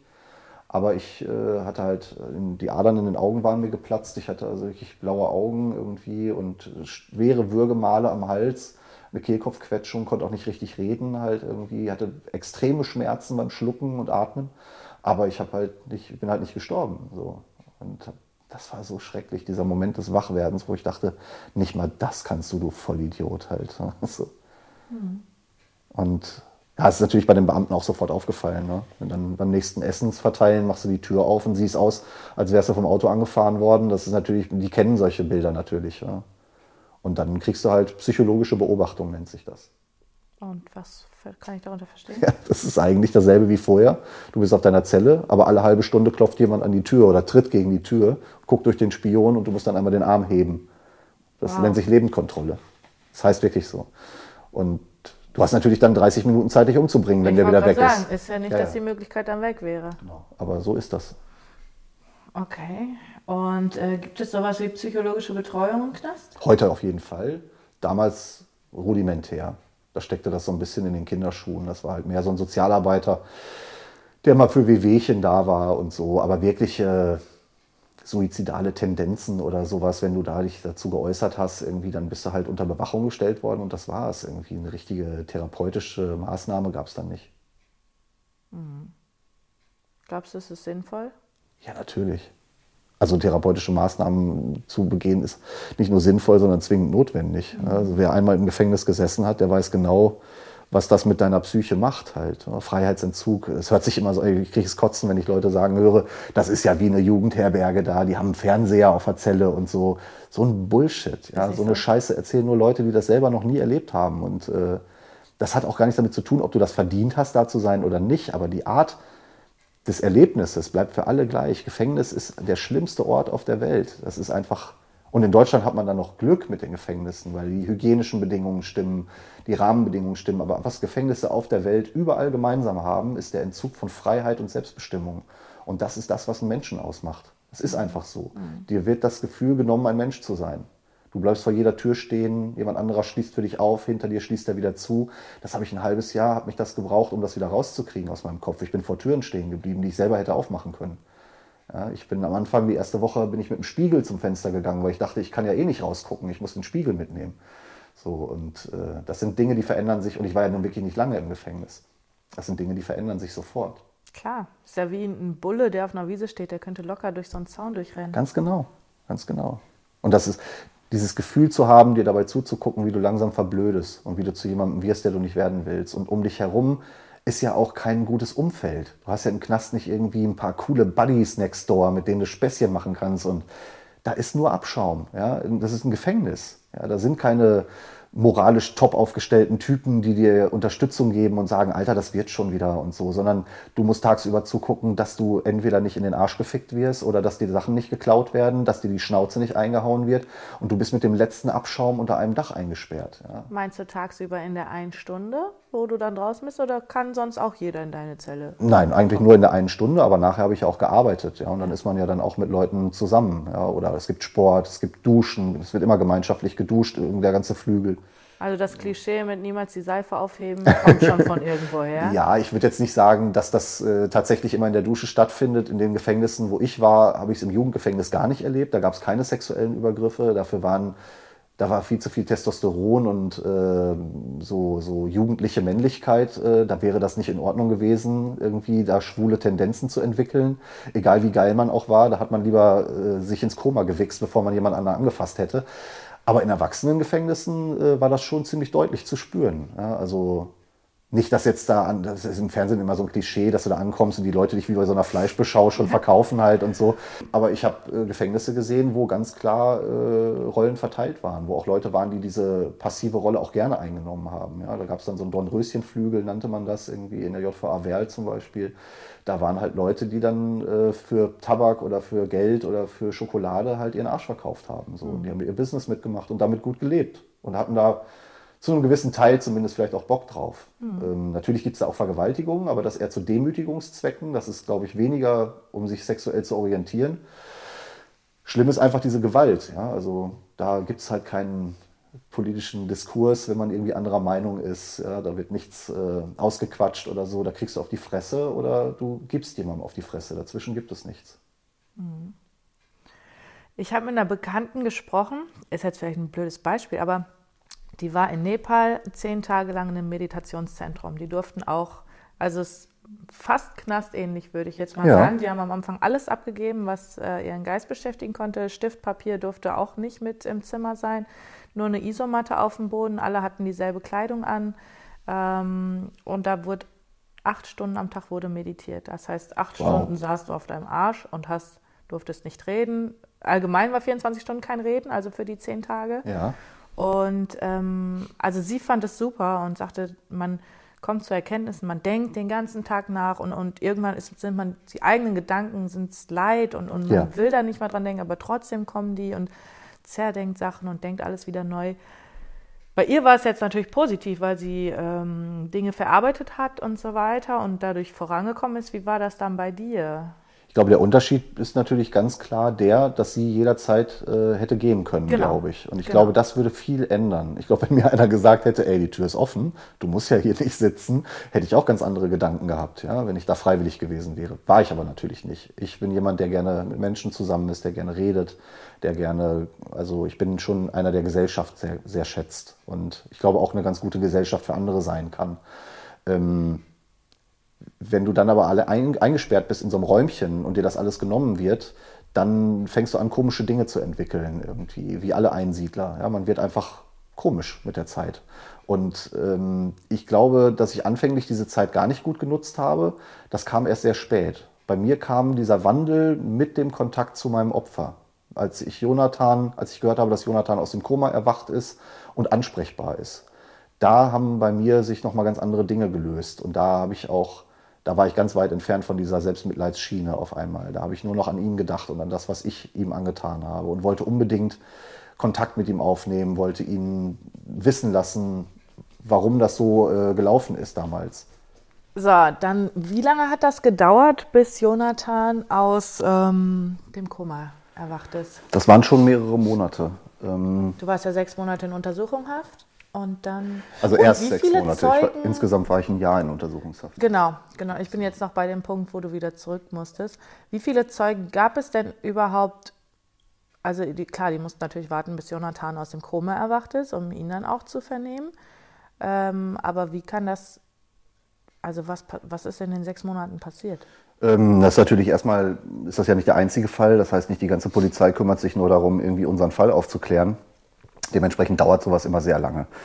Das sind Behördenwege, da werden Leute eingeladen, die Untersuchungen werden äh, fortgeführt, diese Aufzeichnungen werden gemacht, dann wird das abgeglichen mit den anderen Aufzeichnungen. Das, sind also, das ist normal, dass das mehrere Monate dauert. Okay. bei uns waren es halt eine zweistellige Anzahl an Zeugen, was das Ganze dann natürlich schwieriger macht. Ich glaube, es waren insgesamt zwölf Zeugen, die zur Tat insgesamt äh, verhört wurden. Ähm, dementsprechend waren immer wieder widersprüchliche Aussagen, dann wurde jemand nochmal eingeladen und so weiter. Und ähm, ich glaube, da ist so eine Zeitspanne bei so einem schweren Verbrechen auch vollkommen normal, dass man da mehrere Monate ermittelt. Ähm, ich hätte mir natürlich auch gewünscht, dass das nach einem halben Jahr durch gewesen wäre, aber das ist zeitlich einfach nicht umzusetzen. Das ist eigentlich normal. Mhm. Und dann ist Jonathan nach einigen Monaten aufgewacht. Ganz genau. Aus dem Koma erwacht, was eigentlich ein Wunder war. Ähm, die hatten ihn alle abgeschrieben eigentlich. Der hatte so schwere Verletzungen, dass niemand damit gerechnet hat, äh, dass er wieder zu sich kommt. Was hatte er für Verletzungen? Ähm, also im Gesicht war ziemlich jeder Knochen gebrochen. Also die Jochbeine waren gebrochen, der Kiefer war mehrfach gebrochen, die Nase, der Schädel war gebrochen. Ähm, der Darm musste genäht werden, die Milz wurde entfernt. Mein Mittäter hatte ja, was ich im Dunkeln für Schläge gehalten hatte und nicht mitbekommen hatte, mein Mittäter hatte mit einem Messer auf ihn eingestochen. Ähm, es war zwar nur ein ganz kleines, so eine Art Taschenmesser mit so einer vier Zentimeter langen Klinge, aber 13 Messerstiche davon zwei ins Gesicht irgendwie und äh, mehrere, die halt den Darm perforiert haben und so. Das war einfach, wir sind wie die Monster über den hergefallen. Ja? Und ähm, das waren schon Verletzungen, wo er sich eigentlich nie wieder von erholen dürfte. Und ähm, als er dann wach wurde aus dem Koma, haben die Ärzte halt erstmal blöd geguckt und das wurde natürlich dann auch sofort uns mitgeteilt, also meinem Sozialarbeiter im Gefängnis und der hat mich sofort darüber unterrichtet und hat gesagt, pass auf, ähm, Jonathan ist wach, ja, ist ansprechbar und der kann reden irgendwie und äh, fragt halt auch Dinge und so. Und ähm, ich dachte, das interessiert dich vielleicht. Und das war mhm. für mich natürlich ein ziemlicher Hammer. Also jetzt nicht unter dem Gesichtspunkt, boah, geil irgendwie so, ich habe den doch nicht umgebracht, sondern erstmal in erster Linie, Mann, dem scheint es besser zu gehen. Ja? Vielleicht ist da noch was zu machen irgendwie. Ich muss jetzt mit dem reden irgendwie. Geht natürlich nicht, kannst ja nicht da anrufen oder so. Und ähm, habe dann halt vom Knast aus äh, Briefe geschrieben. Am Anfang habe ich die nicht abgeschickt, sondern habe die versucht selbst so für mich zu verfassen, was ich ihm gerne sagen würde. Fand das dann aber alles total blöd und anmaßend. Habe mir gedacht, ey, der will doch keine Post von mir halt. Und, aber es musste sein. Ich habe mir gedacht, ey, der hat auch Fragen. Der sitzt da im, Krankenbett und denkt sich, warum haben die Schweine mir das angetan? Was habe ich denn gemacht halt? Und ähm, ja, dann habe ich versucht, ihm auf Fragen zu antworten, die er mir nicht gestellt hat. Habe einfach irgendwie ihm erklärt, warum er es sein musste in der Nacht, nämlich dass vollkommen austauschbar gewesen ist. Wenn du da gewesen wärst, hätte ich dir die Rübe eingetreten in der Nacht, hundertprozentig. Also vollkommen egal. Und ähm, das Abgefahrene war, dass Jonathan mir geantwortet hat und äh, hat zurückgeschrieben. Spannend. Was Jonathan Sascha antwortet, gibt es in der nächsten Folge. Sascha erzählt dann auch von seiner Gerichtsverhandlung, welches Urteil er bekommt und wie die Zeit im Knast für ihn aussah. Ähm, und erzählt aber auch über seinen Weg, was ihn dazu gebracht hat, Sozialarbeiter zu werden, was er heute ist, unter anderem, und für welche Projekte er sich nun einsetzt und ähm, ja, wie er für sich und für andere mit der Tat ähm, mittlerweile umgeht. Es bleibt also spannend. Äh, ich wünsche mir, dass ihr mir euer Feedback gerne mitteilt. Habt ihr auch vielleicht noch eine Frage an Sascha zu dem jetzigen Zeitpunkt? Schreibt mir also gerne. Ich freue mich auch sehr über eine Bewertung. Ähm, ja, und ansonsten freue ich mich, wenn ihr nächste Woche wieder einschaltet und äh, dem zweiten Teil von Sascha folgt. Bis nächste Woche. Eure Farina von Auf die Fresse in die Ohren.